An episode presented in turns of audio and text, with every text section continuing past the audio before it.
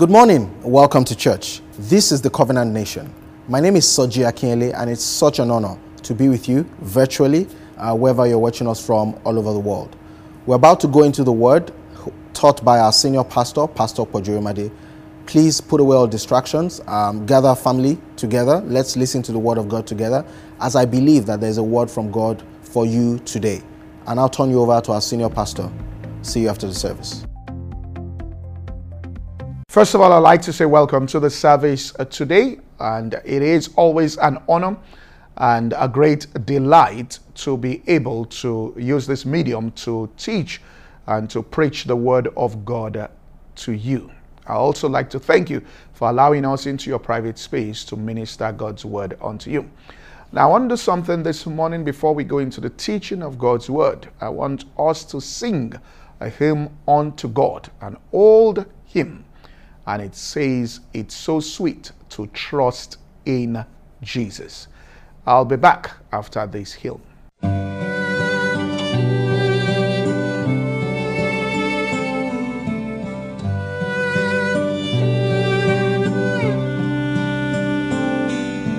Tis so sweet to trust in Jesus just to take him at his word, just to rest upon his promise, just to know, thus saith the Lord. Jesus, Jesus, how I trust him, how I proved him more Jesus, Jesus, precious Jesus, oh, for grace to trust him more.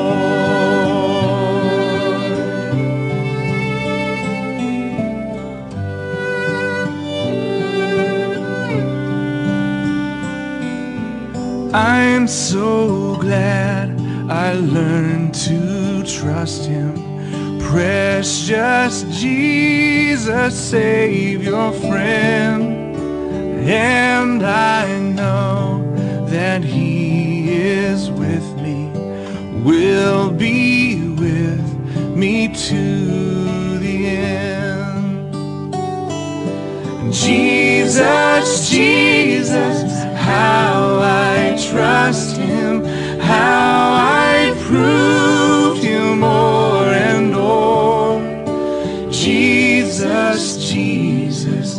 precious Jesus, oh, for grace to trust him more.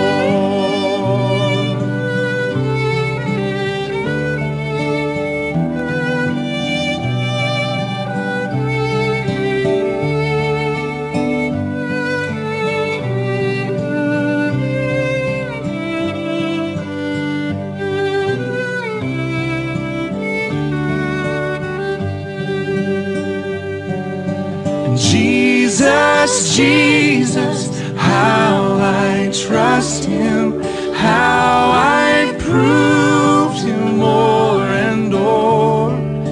Jesus, Jesus, precious Jesus, oh, for grace to trust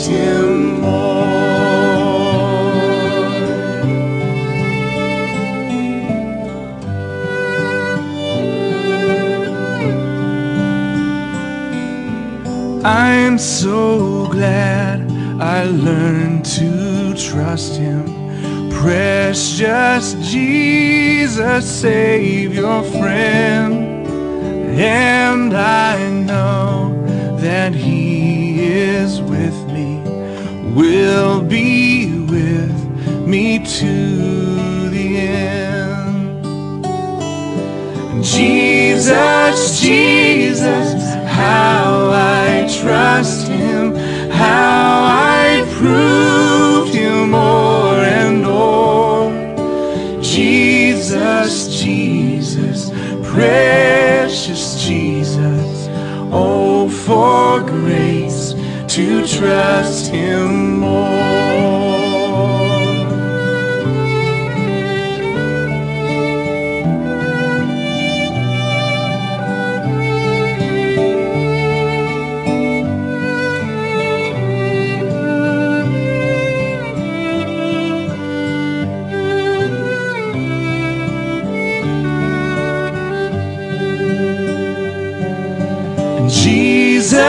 Jesus, how I trust Him, how I prove Him more and more.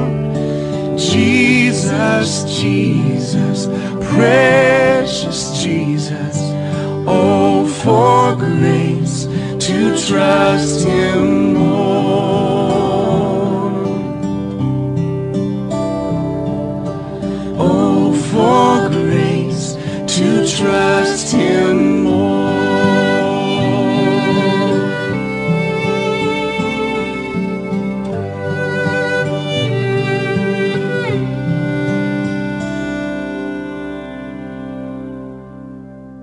Thank you and welcome back. Let's just say a word of prayer before we go into the teaching. Father, in the name of Jesus, we thank you.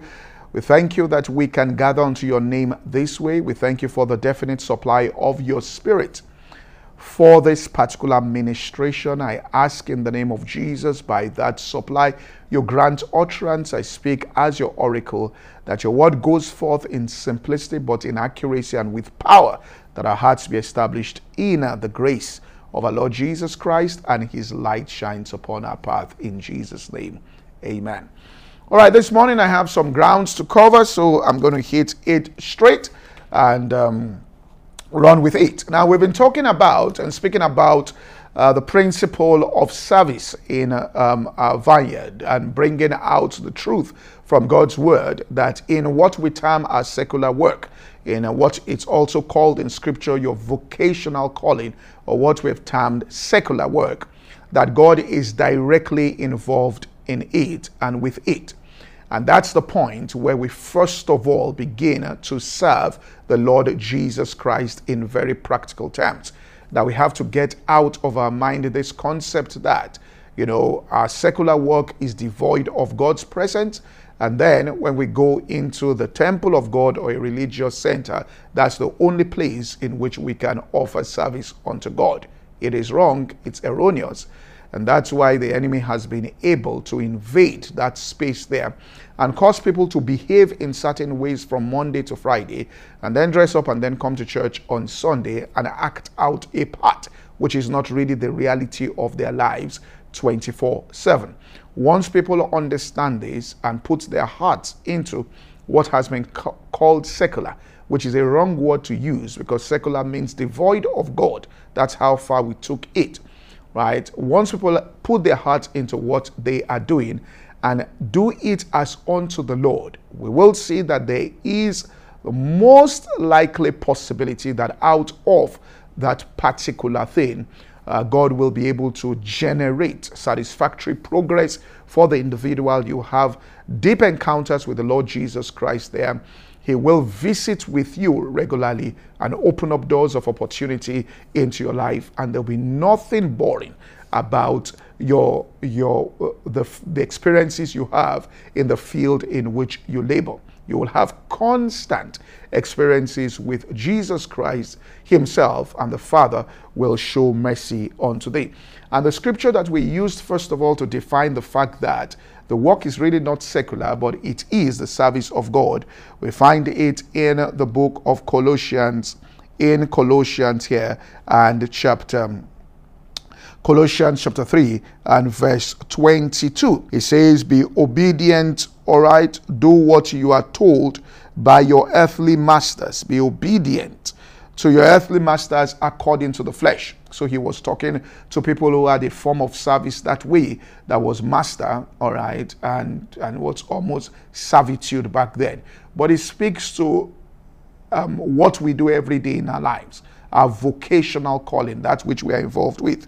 And he says, Obey them in all things according to the flesh, not with eye service. Uh, we all understand what eye service is, but as men pleasers. So don't just do it, uh, all right, with eye service, which means you think that all of the work that I'm doing here, um, I have to make men see it and do it before them. I can act otherwise at the back, uh, but play office politics almost like that in front of the bosses there. It says, but with singleness of heart, which means consistency, no duplicity in that which you are doing. uh, right? You are consistent. It's, it's the same person we meet when nobody's watching, where uh, uh, everybody's left the office. The same person. When people are around and when people are not around, you are exactly the same person. It says here, singleness of heart, fearing God. And whatsoever you do, do it heartily with all of your heart. Put your heart into it. It says, as to the Lord and not unto men, knowing that of the Lord you shall receive the reward of the eternal inheritance because you are serving the Lord Jesus Christ. So put all of your heart into what you're doing. Okay? Everything you do in your vocational calling in that space are things that you do or services that you render or products that you you make available to people. And it's always for the benefit of people always. Any form of work is directed towards improving the lives of people by rendering certain services to them or delivering products to them in order to grant or give them a pleasurable experience on this earth or to improve the quality of their lives on this earth. And so a person acquires skill and knowledge to be able to deliver this product and offer these services. Now, in exchange for that, people part with material substance in exchange for the service or the product which only that person or group of people who are trained in that particular way can offer society. Right? Now, then the profits that the person makes out of the product and the services that you have rendered, first thing is it has to be done in integrity, which means the exact value that was promised that individual when you made known to that individual all right, uh, made known to him or her about that service or product, you must make sure in integrity that product and service at in the least matches that which was promised to that person. And if you're doing it right, it should exceed the promise that you made to that individual. So you are doing it with an in integrity. You are delivering something that people can rely on.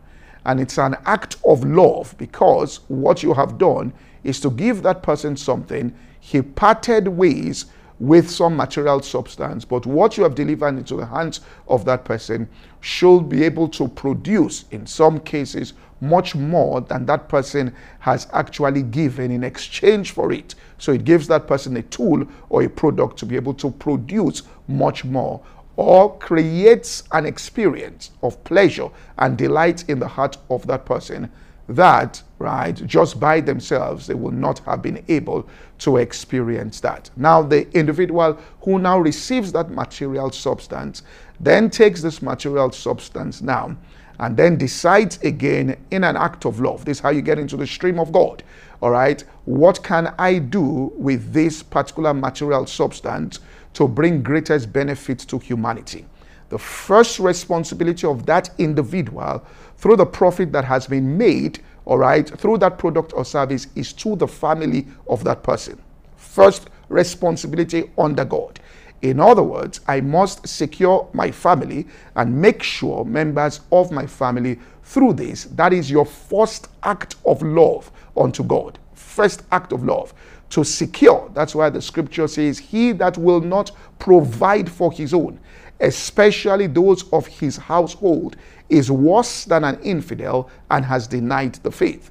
So some of the profits that comes out of that must be used first for all right, the family of that person to secure. And then the greatest form of charity that you can offer to society is to now create with the resources you have in abundant measure create, all right, an environment where it becomes possible for more people to get into labor and reproduce the type of success that you have. And then the last rung of the ladder there is just to give financial handouts to people that are in desperate situations where they need safety nets within their life.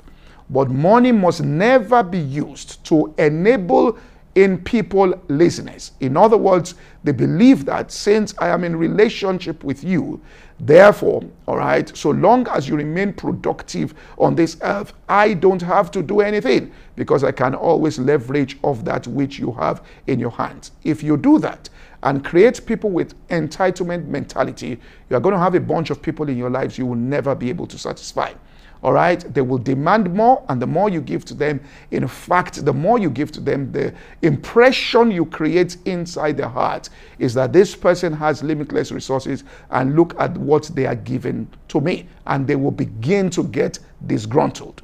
So the understanding is right after you've provided for your family adequately then you create opportunities for those who want to work all right that's how investment started upon the earth that's where it came from. It was out of compassion for people to create opportunities for more people to go into labor. And then the third is to help people who have emergencies within their life, who are falling into desperate situations, which is a one off thing, not something where you are going to sustain somebody in a life of laziness. That's why Paul said, He that will not work, he gave them that commandment. If you provide an opportunity for a person to work and that person wills not to work, he says, let that person not eat. You can't support somebody if you have given the person an opportunity to work and they refuse, all right, to do that. Now, let's move on here. So it says this here, not with eye service, but as unto the Lord. It says this, and whatsoever you do, you do heartily as to the Lord and not unto men, knowing that of the Lord you shall receive the reward of the inheritance. So I want to talk about this reward of the inheritance, and I want to quickly show in scripture what this reward of this inheritance means today. All right, we find in the book of Psalm 123, and this should be the attitude of that person. And it's this reward of this inheritance that comes on the inside or is bestowed upon you when you go about your labor in a certain way, looking unto God as the source of the work and the one who will reward you adequately in his justice system you receive this inheritance. Now, what does this inheritance mean? Does it mean that in the place of labor you're going to receive landed properties? Does it mean in the place of labor? That's not what he's talking about. He's speaking about something in particular. To build up to that point, let's look at Psalm 123. Psalm 100 and all right, 23. Unto thee lift I up my eyes, O Lord that dwelleth in the heaven. Behold, the eyes of servants look to the hand of their masters. That's why they do things with eye service as men pleasers, because it's the hand of men they're looking to. And then it tells us the eyes of maidens to the hand of her mistress. It says, So our eyes wait upon thee, O Lord, until you have mercy upon us. So our eyes are upon thee until what happens is you have mercy upon us. So, this mercy, let me just say this the first dimension of it, it's going to be a rare blessing that is going to come to your eyes because your eyes are waiting to see the mercy of God upon your life. Now, I will describe in scripture a situation where the mercy of God was bestowed upon a person. And you realize that when mercy comes upon you as God's reward for what you are doing, it opens up the space of your life to what literally we're going to call um, um, the, the visitation of God or the miraculous power of God that comes in very practical terms to what you're doing. But it tells us that the reward is going to be this eternal inheritance. That's what this reward is going to be. Now, what's this inheritance here? This inheritance that he wants to give. First of all, I'll quote three scriptures. Let's look at Luke chapter, I want you to see this, Luke chapter 16 and verse 11. Jesus himself said, If therefore you have not been faithful in the unrighteous mammon, who shall commit to your trust the true riches? Now, so when a person goes to work, it says you are going to receive material things from whoever employs you, or if you're an employer of labor, you give material things to person. But that God, if you go about it in a certain way, before the eyes of God, which makes you treat that particular thing that you are doing, and there's an extra commitment that you bring to it, where you are doing it with the whole of your heart. And in that type of person, there is a work ethic that is developed where the person goes the extra mile. And, and, and they go beyond even that which is demanded or asked of them. So when they are even rendering any work to their clients or customers, uh, they even go beyond what the client or customer may have asked for because they are doing it with the whole of their heart. Uh, so they put their heart into it. There is a spirit of excellence that goes into what they're doing. And why are they doing that? Because their heart is involved. And that dimension there, which is even beyond the demands of people, God looks upon that and says, I'm going to reward you with the eternal inheritance. Now, this eternal inheritance, Jesus spoke here, he said, If you are faithful in the unrighteous mammon, he says, If you're unfaithful in that, who shall give you the true riches? So there is something different from the point I want to bring here the monetary benefits that are given unto you. God says, in the midst of that thing, I'm going to give you what I've called the true riches. And the true riches is the eternal inheritance that he was speaking about. Thank you for listening to today's podcast. To listen to the full message or any other message, please visit our website at www.insightsforliving.org. For any inquiries, please call 0818 600 0082. God bless you.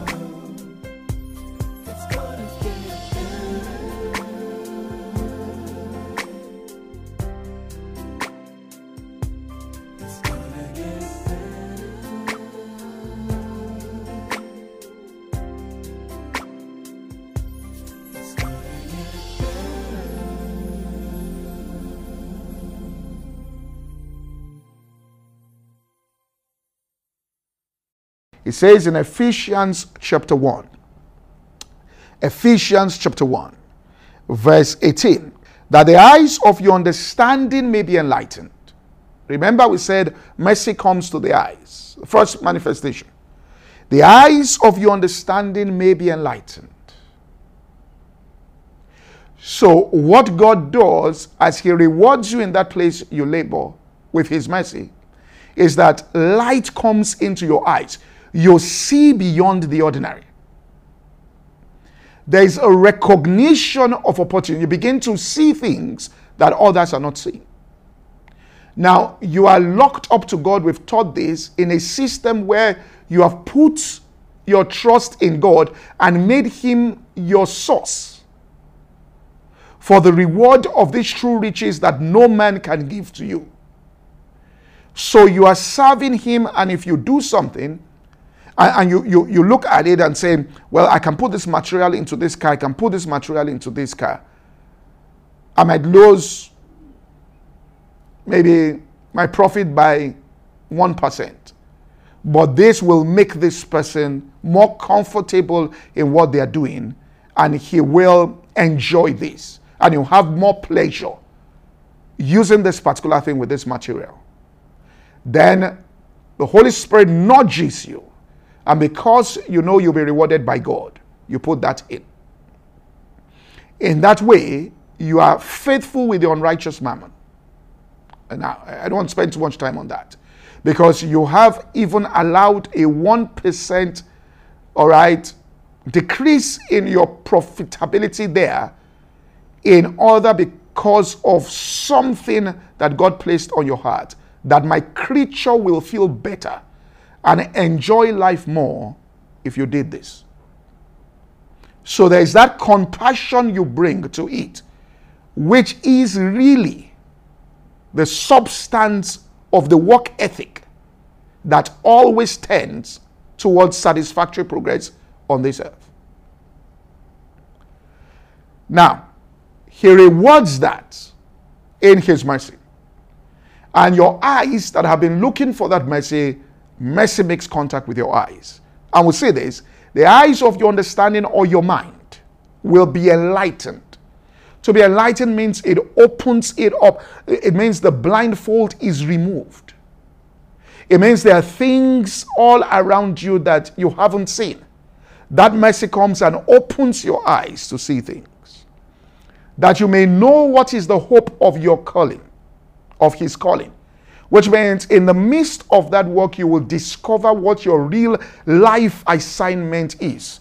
Uh, you may have said, Well, I just went to school and I read a particular course, I went to this and learned a particular skill. I'm not sure whether this, but in the midst of applying that, you will come to discover what you are really supposed to do on this earth. From it will evolve from that particular thing. Then the second thing, which is where I'm getting to, you will know what the riches of the glory of his inheritance in the saints.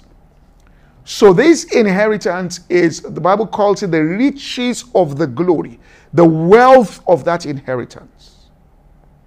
So, it describes the inheritance as riches there. Now, it's not material wealth, He gives you another form of wealth, which is what Jesus described in Matthew there. As if you are faithful in the unrighteous mammon, which is money then God will give you the true riches. What is the true riches that He will give to you? That riches there, the wealth there is His inheritance He has bestowed upon you.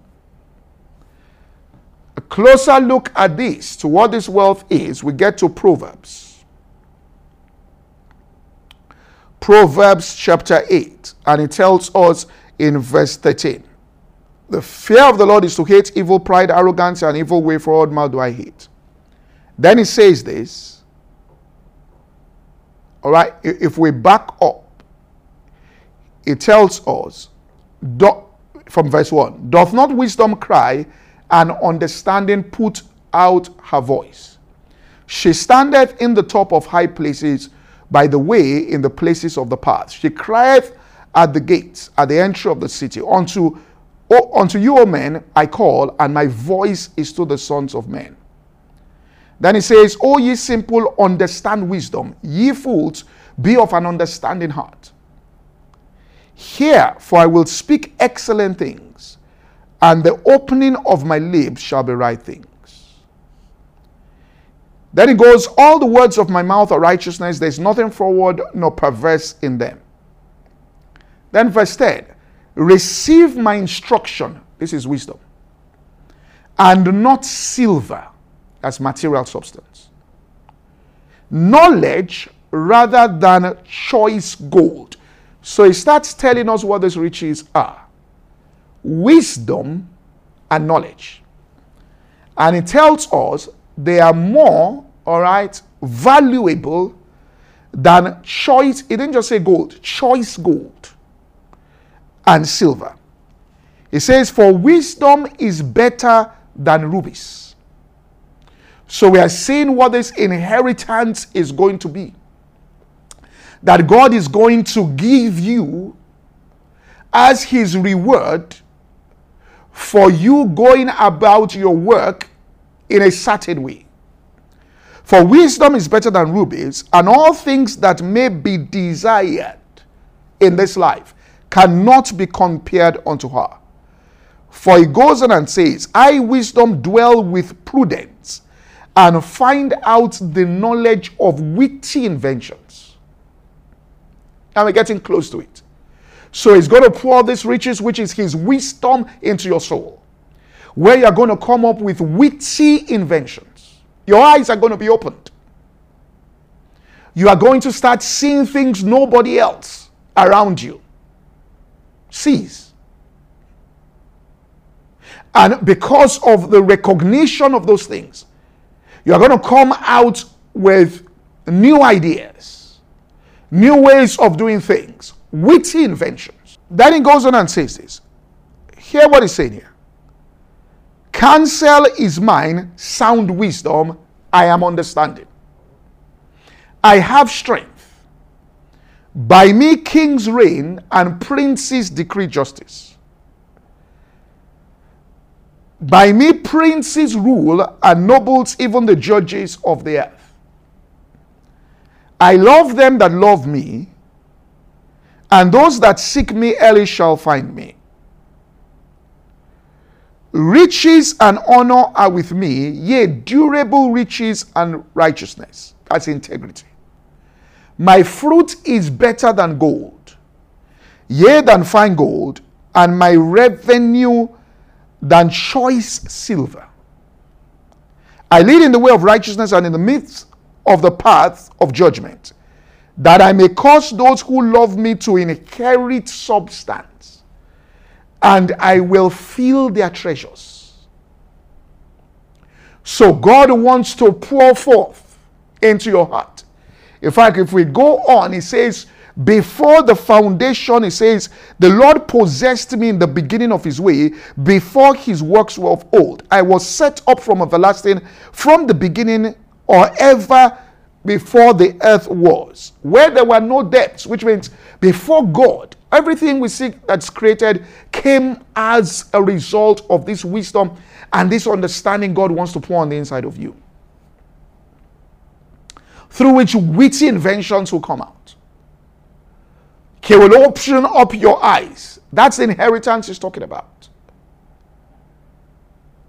He says, if your eye, the light of the body is the eye. In other words, if you open the eyes of a person, you have enlightened, which means very soon the entire life of that person will be radiating with light. You will come, if you open the eyes of a person today, in six months, people are going to come and say, What caused all of this transformation that is there? And it tells us that this is God's reward for going about your labor in a certain way. Witty inventions, recognition of opportunities within the environment, through which you inherit substance. The root of everything, the cause, not the effect. You are now in contact with the same material that God Himself uses to get things done. You can never fail again at anything you do. This is the reward, all right, of mercy that comes upon the life of a person. Let's look at Psalm 13, which means it enlightens your eyes. Psalm 13, verse 1. He says, How long will you forget me, O Lord, forever? How long will you hide your face from me? How long shall I take counsel in my soul, having sorrow in my heart? Which means when people, it says, and, and how long shall my enemy be exalted over me? So, so what he's telling us is, uh, when a person is worried about something and and and you are and, and you don't know the way out, it's because you are advising your own self. You're taking counsel from your soul, and your soul, not that there's no way out, but inside your soul, your mind, there's nothing in your past, there's no knowledge that you have that can get you out of that situation. Consider and hear me. Hear what David prayed. Oh Lord my God, lighten my eyes. That's what he's saying. Which means if you open my eyes, I will get out of any situation. He didn't say just deliver me, he said lighten my eyes. A person can work and earn a living. And that person in their own family can have so many terrible things going on that they can't solve. That takes away the joy of even the material substance they have. That they get home and they are in deep. So God says, I want to reward you with things that are beyond material substance. You will receive enlightenment there on every subject matter going on. Can you imagine being confronted with an issue, people, and you come out with a witty invention? Something comes out of your heart that, look, if you do it this way, you're going to solve this problem. God says, I will bless you with eyes that see. Now look at the conclusion of this. It says, it says here, consider and hear me. It says, lest I sleep the sleep of death. Lest my enemies say I've prevailed against him, and those that trouble me rejoice when I'm moved. But I have trusted in thy mercy. In other words, what will the mercy of God do? The mercy of God will lighten my eyes. That's why he says, Our eyes wait upon thee, O Lord, until in your mercy you enlighten us. Our eyes receive light. You come to see. There's nothing going on around you, no situation you can't solve the Holy Spirit begins to bless you with rare wisdom and insight. He says, This is the reward you get. Witty inventions come out. People that brought out witty inventions, it wasn't that any person came, they, they just, the, the, the thoughts came to them and it comes from somewhere. Witty inventions.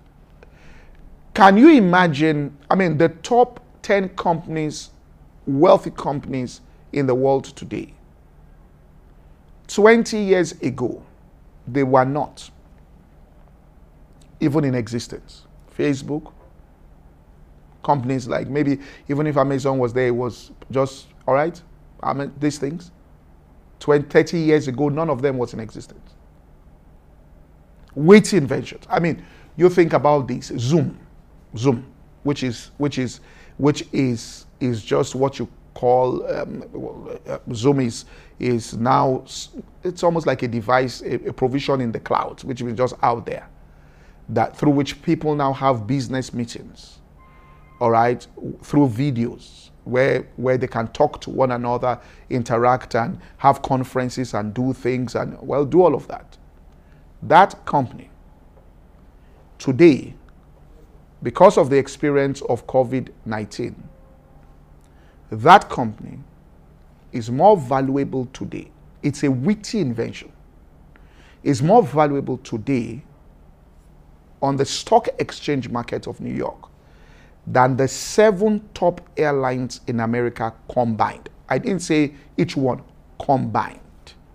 In other words, you take their wealth and you combine their wealth. Delta Airlines, American Airlines, Southwest, you co- combine. Now, we are talking about companies that have planes, Airbuses, Boeing 747s, all right, that have massive offices, that employ people all over the world, that have physical infrastructure on this earth. We are saying that Zoom, which is just in the clouds, is more valuable in terms of worth than these seven things combined together. That's a witty invention that has produced wealth. This is something that just came into existence. We are talking about airlines that have been in existence since when commercial flights started going out. All right? And they, it has jet now. That's a witty. And God says, in the course of your duty, witty inventions are going to come out. I will bless you with wisdom and bless you with knowledge. So let's look at the scripture in Isaiah 30 from verse 15. We're talking about God coming through to bless you with his own reward. Isaiah 30 verse from verse 15. He says, For thus saith the Lord God, for in returning and in rest shall you be saved. You know, a young man can get into a lot of money, and simply because if, if he starts working somewhere, he doesn't have God's mercy on his life, gets a lot of money, And because of the lots of money that he got, he attracted the wrong types of people into his life, including the person he married. Let's just say this. That brought so much trouble to his soul and almost destroyed his entire existence, and also for the woman. She, because of her success, she draws in a man that is greedy and completely abusive. Now, but if you also understand the role of mercy and that mercy comes upon your soul and opens your eyes, then you are not going to make any decision. That's why it's called the true riches. Any decision that will hurt or damage you because you will see into the souls of those people and by the wisdom of God, understand that this decision I'm about to make is a costly decision to my future. So if you're just looking at material rewards, all right, into your life, it can bring problems. The mercy of God comes in. That's why the Bible says the prosperity of a foolish man, which means somebody whose eyes are not opened, will destroy him. Now, let's just look at this here. Verse 15 For thus saith the Lord God, the Holy One of Israel, in returning and in rest shall you be saved. In quietness and in confidence shall be your strength, but you will not. Now, I want to look at the effect of mercy as I bring this to a close. For he says, It's not of him that runneth, of him that willeth, but is of God that showeth mercy.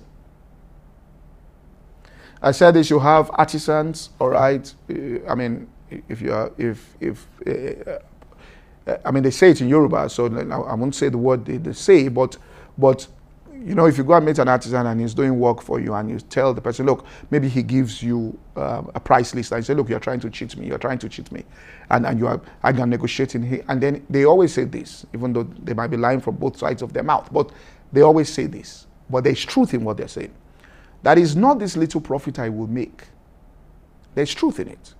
Little profit that I will make from adding something, all right, to this cost. That's not what is going to give me my destiny and cause me to have a breakthrough in life. Then they will say, it is God's mercy that rests upon whatever you are doing that can cause, which is true. It's the mercy of God that rests that can bring about the only problem is they might just be used saying that I think they were taught that from previous generations that may have been very honest in their dealings. So he says this Isaiah 13 Return and in rest shall you be saved, in quietness and in confidence shall be your strength, you will not. But he said, No, we will flee upon horses, therefore shall you flee. We will run upon the swift. In other words, we will run around, we'll hustle. Therefore, they that pursue you, the end of it will be will be this. One thousand shall flee at the rebuke of one, and at the rebuke of five shall you flee until you be left as a beacon on the top of a mountain, as an ensign upon a hill. Therefore will the Lord wait that he may be gracious unto thee. In other words, God is in a consecrated state of desiring to pour His grace into your life. He's waiting. He's waiting. It is all, it says, in returning and in rest, putting your trust in that mercy. He's waiting for you to honor what His grace and mercy can do. He says, For he wait that he may be gracious. Therefore will he be exalted, that he may have mercy upon you. For the Lord is a God of judgment. Blessed are they that wait for him. There's a scripture that says, Many seek the prince's favor by doing things in front of them, but every man's judgment comes out of God. He says, That he may have mercy upon you, for the Lord is a God of judgment.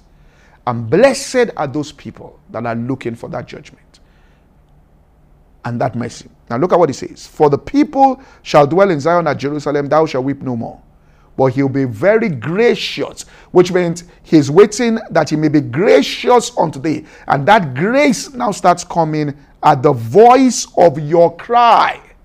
So when you understand that, let me go to God now in prayer. He says, Gracious at the voice of the cry, when he will hear it, he will answer thee. And then he says, Though the Lord give you the bread of adversity and the water of affliction, yet shall not what? Your teachers be removed into a corner anymore, but your eyes shall see your teachers. Now, what's he saying here?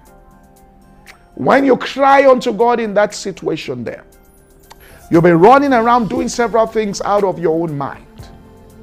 It's not working, not producing results. Then you go up and you cry unto Him, and He'll be gracious unto thee at the voice of your cry. And He says, Your eyes will be open and you'll see your teachers. What are they bringing? Strategic information into your soul. This is wisdom knowledge here. And He tells us this, and you will hear a word behind this saying, This is the way to go walk in it. And it will bring a total change. And he goes and says, Then shall he give the rain of thy seed which you sow the ground, and the bread of the increase of the earth. It shall be fat and plenteous. Thank you for listening to today's podcast. To listen to the full message or any other message, please visit our website at www.insightsforliving.org. For any inquiries, please call 0818 600 0082. God bless you.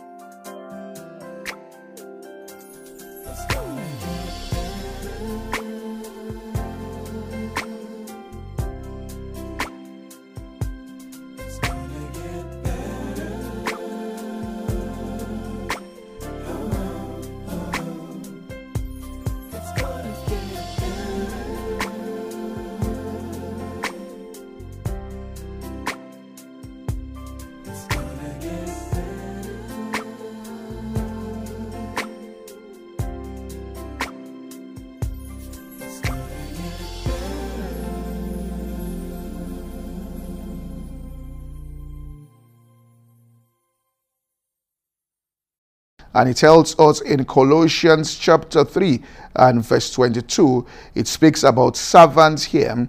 He says, Be obedient, all right? Do what you are told by your earthly masters. Be obedient to your earthly masters according to the flesh. So he was talking to people who had a form of service that way, that was master, all right, and, and was almost servitude back then. But he speaks to um, what we do every day in our lives, our vocational calling, that which we are involved with. And he says, Obey them in all things according to the flesh, not with eye service. Uh, we all understand what eye service is, but as men pleasers. So don't just do it, uh, all right, with eye service, which means you think that all of the work that I'm doing here, um, I have to make men see it and do it before them. I can act otherwise at the back uh, but play office politics almost like that in front of the boss. bosses there. He says, but with singleness of heart, which means consistency, no duplicity in that which you are doing. Uh, right? You are consistent. It's, it's, the same person we meet when nobody is watching, where uh, uh, everybody's left the office. The same person. When people are around and when people are not around, you are exactly the same person. He says here, singleness of heart, fearing God. And whatsoever you do, do it heartily with all of your heart. Put your heart into it. He says, As to the Lord, and not honor to men, knowing that of the Lord you shall receive the reward of the eternal inheritance because you are serving the Lord Jesus Christ. So put all of your heart into what you're doing. Okay? Everything you do in your vocational calling in that space are things that you do or services that you render or products that you you make available to people and it's always for the benefit of people always any form of work is directed towards improving the lives of people by rendering certain services to them or delivering products to them in order to grant or give them a pleasurable experience on this earth or to improve the quality of their lives on this earth. And so a person acquires skill and knowledge to be able to deliver this product and offer these services. Now, in exchange for that, people part with material substance in exchange for the service or the product which only that person or group of people who are trained in that particular way can offer society. Right? Now, then the profits that the person makes out of the product and the services that you have rendered, first thing is it has to be done in integrity, which means the exact value that was promised that individual when you made known to that individual all right, uh, made known to him or her about that service or product, you must make sure in integrity that product and service at in the least matches that which was promised to that person. And if you're doing it right, it should exceed the promise that you made to that individual. So you are doing it with an in integrity. You are delivering something that people can rely on. And it's an act of love because what you have done is to give that person something. He parted ways with some material substance, but what you have delivered into the hands of that person should be able to produce, in some cases, much more than that person has actually given in exchange for it. So it gives that person a tool or a product to be able to produce much more or creates an experience of pleasure and delight in the heart of that person that, right, just by themselves, they will not have been able to experience that. Now, the individual who now receives that material substance then takes this material substance now and then decides again in an act of love. This is how you get into the stream of God. All right, what can I do with this particular material substance to bring greatest benefit to humanity? The first responsibility of that individual through the profit that has been made, all right, through that product or service is to the family of that person. First responsibility under God. In other words, I must secure my family and make sure members of my family through this. That is your first act of love unto God. First act of love to secure. That's why the scripture says, He that will not provide for his own, especially those of his household, is worse than an infidel and has denied the faith. So some of the profits that comes out of that must be used first for all right, the family of that person to secure. And then the greatest form of charity that you can offer to society is to now create with the resources you have in abundant measure, create, all right, an environment where it becomes possible for more people to get into labor and reproduce the type of success that you have. And then the last rung of the ladder there is just to give financial handouts to people that are in desperate situations where they need safety nets within their life. But money must never be used to enable in people laziness. In other words, they believe that since I am in relationship with you, therefore, all right, so long as you remain productive on this earth, I don't have to do anything because I can always leverage of that which you have in your hands. If you do that and create people with entitlement mentality, you are going to have a bunch of people in your lives you will never be able to satisfy all right? They will demand more and the more you give to them in fact the more you give to them the impression you create inside their heart is that this person has limitless resources and look at what they are giving to me and they will begin to get disgruntled. So the understanding is all right after you've provided for your family adequately then you create opportunities for those who want to work. All right? That's how investment started upon the earth that's where it came from. It was out of compassion for people to create opportunities for more people to go into labor. And then the third is to help people who have emergencies within their life, who are falling into desperate situations, which is a one off thing, not something where you are going to sustain somebody in a life of laziness. That's why Paul said, He that will not work, he gave them that commandment. If you provide an opportunity for a person to work and that person wills not to work, he says, let that person not eat. You can't support somebody if you have given the person an opportunity to work and they refuse all right, to do that. Now, let's move on here. So it says this here, not with eye service, but as unto the Lord. It says this, and whatsoever you do, you do heartily as to the Lord and not unto men, knowing that of the Lord you shall receive the reward of the inheritance. So I want to talk about this reward of the inheritance, and I want to quickly show in scripture what this reward of this inheritance means today. All right, we find in the book of Psalm 123, and this should be the attitude of that person. And it's this reward of this inheritance that comes on the inside or is bestowed upon you when you go about your labor in a certain way, looking unto God as the source of the work and the one who will reward you adequately in his justice system you receive this inheritance. Now, what does this inheritance mean?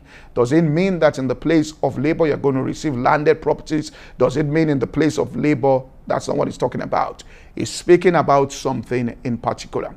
To build up to that point, let's look at Psalm 123. Psalm 100 and all right, 23. And it tells us this in Psalm 123, verse 1. Unto thee lift I up my eyes, O Lord that dwelleth in the heaven. Behold, the eyes of servants look to the hand of their masters. That's why they do things with eye service as men pleasers, because it's the hand of men they're looking to. And then it tells us the eyes of maidens to the hand of her mistress. It says, So our eyes wait upon thee, O Lord, until you have mercy upon us. So our eyes are upon thee until what happens is you have mercy upon us. So this mercy, let me just say this. The first dimension of it, it's going to be a rare blessing that is going to come to your eyes because your eyes are waiting to see the mercy of God upon your life. Now, I will describe in scripture a situation where the mercy of God was bestowed upon a person. And you realize that when mercy comes upon you as God's reward for what you are doing, it, opens up the space of your life to what literally we're going to call um, um, the, the visitation of God or the miraculous power of God that comes in very practical terms to what you're doing. But it tells us that the reward is going to be this eternal inheritance. That's what this reward is going to be. Now, what's this inheritance here? This inheritance that he wants to give. First of all, I'll quote three scriptures. Let's look at Luke chapter, I want you to see this, Luke chapter 16 and verse 11. Jesus himself said, If therefore you have not been faithful in the unrighteous mammon, who shall commit to your trust the true riches? Now, so when a person goes to work, it says you are going to receive material things from whoever employs you, or if you're an employer of labor, you give material things to person. But that God, if you go about it in a certain way, before the eyes of God, which makes you treat that particular thing that you are doing, and there's an extra commitment that you bring to it, where you are doing it with the whole of your heart. And in that type of person, there is a work ethic that is developed where the person goes the extra mile and, and, and they go beyond even that which is demanded or asked of them. So when they are even rendering any work to their clients or customers, uh, they even go beyond what the client or customer may have asked for because they are doing it with the whole of their heart. Uh, so they put their heart into it. There is a spirit of excellence that goes into what they're doing. And why are they doing that? Because their heart is involved. And that dimension there, which is even beyond the demands of people, God looks upon that and says, I'm going to reward you with the eternal inheritance. Now, this eternal inheritance, Jesus spoke and said, If you are faithful in the unrighteous mammon, he says, If you're unfaithful in that, who shall give you the true riches? So there is something different from the point I want to bring here the monetary benefits that are given unto you. God says, in the midst of that thing, I'm going to give you what I've called the true riches. And the true riches is the eternal inheritance that he was speaking about. You say, why am I saying this? How do I know? It says in Ephesians chapter 1, Ephesians chapter 1, verse 18, that the eyes of your understanding may be enlightened. Remember, we said mercy comes to the eyes. First manifestation. The eyes of your understanding may be enlightened. So, what God does as He rewards you in that place you labor with His mercy is that light comes into your eyes. You see beyond the ordinary. There is a recognition of opportunity. You begin to see things that others are not seeing. Now, you are locked up to God. We've taught this in a system where you have put your trust in God and made Him your source for the reward of these true riches that no man can give to you. So you are serving Him, and if you do something, and, you, you, you look at it and say, Well, I can put this material into this car, I can put this material into this car. I might lose maybe my profit by 1%. But this will make this person more comfortable in what they are doing, and he will enjoy this, and he'll have more pleasure using this particular thing with this material. Then the Holy Spirit nudges you, and because you know you'll be rewarded by God, you put that in. In that way, you are faithful with the unrighteous mammon.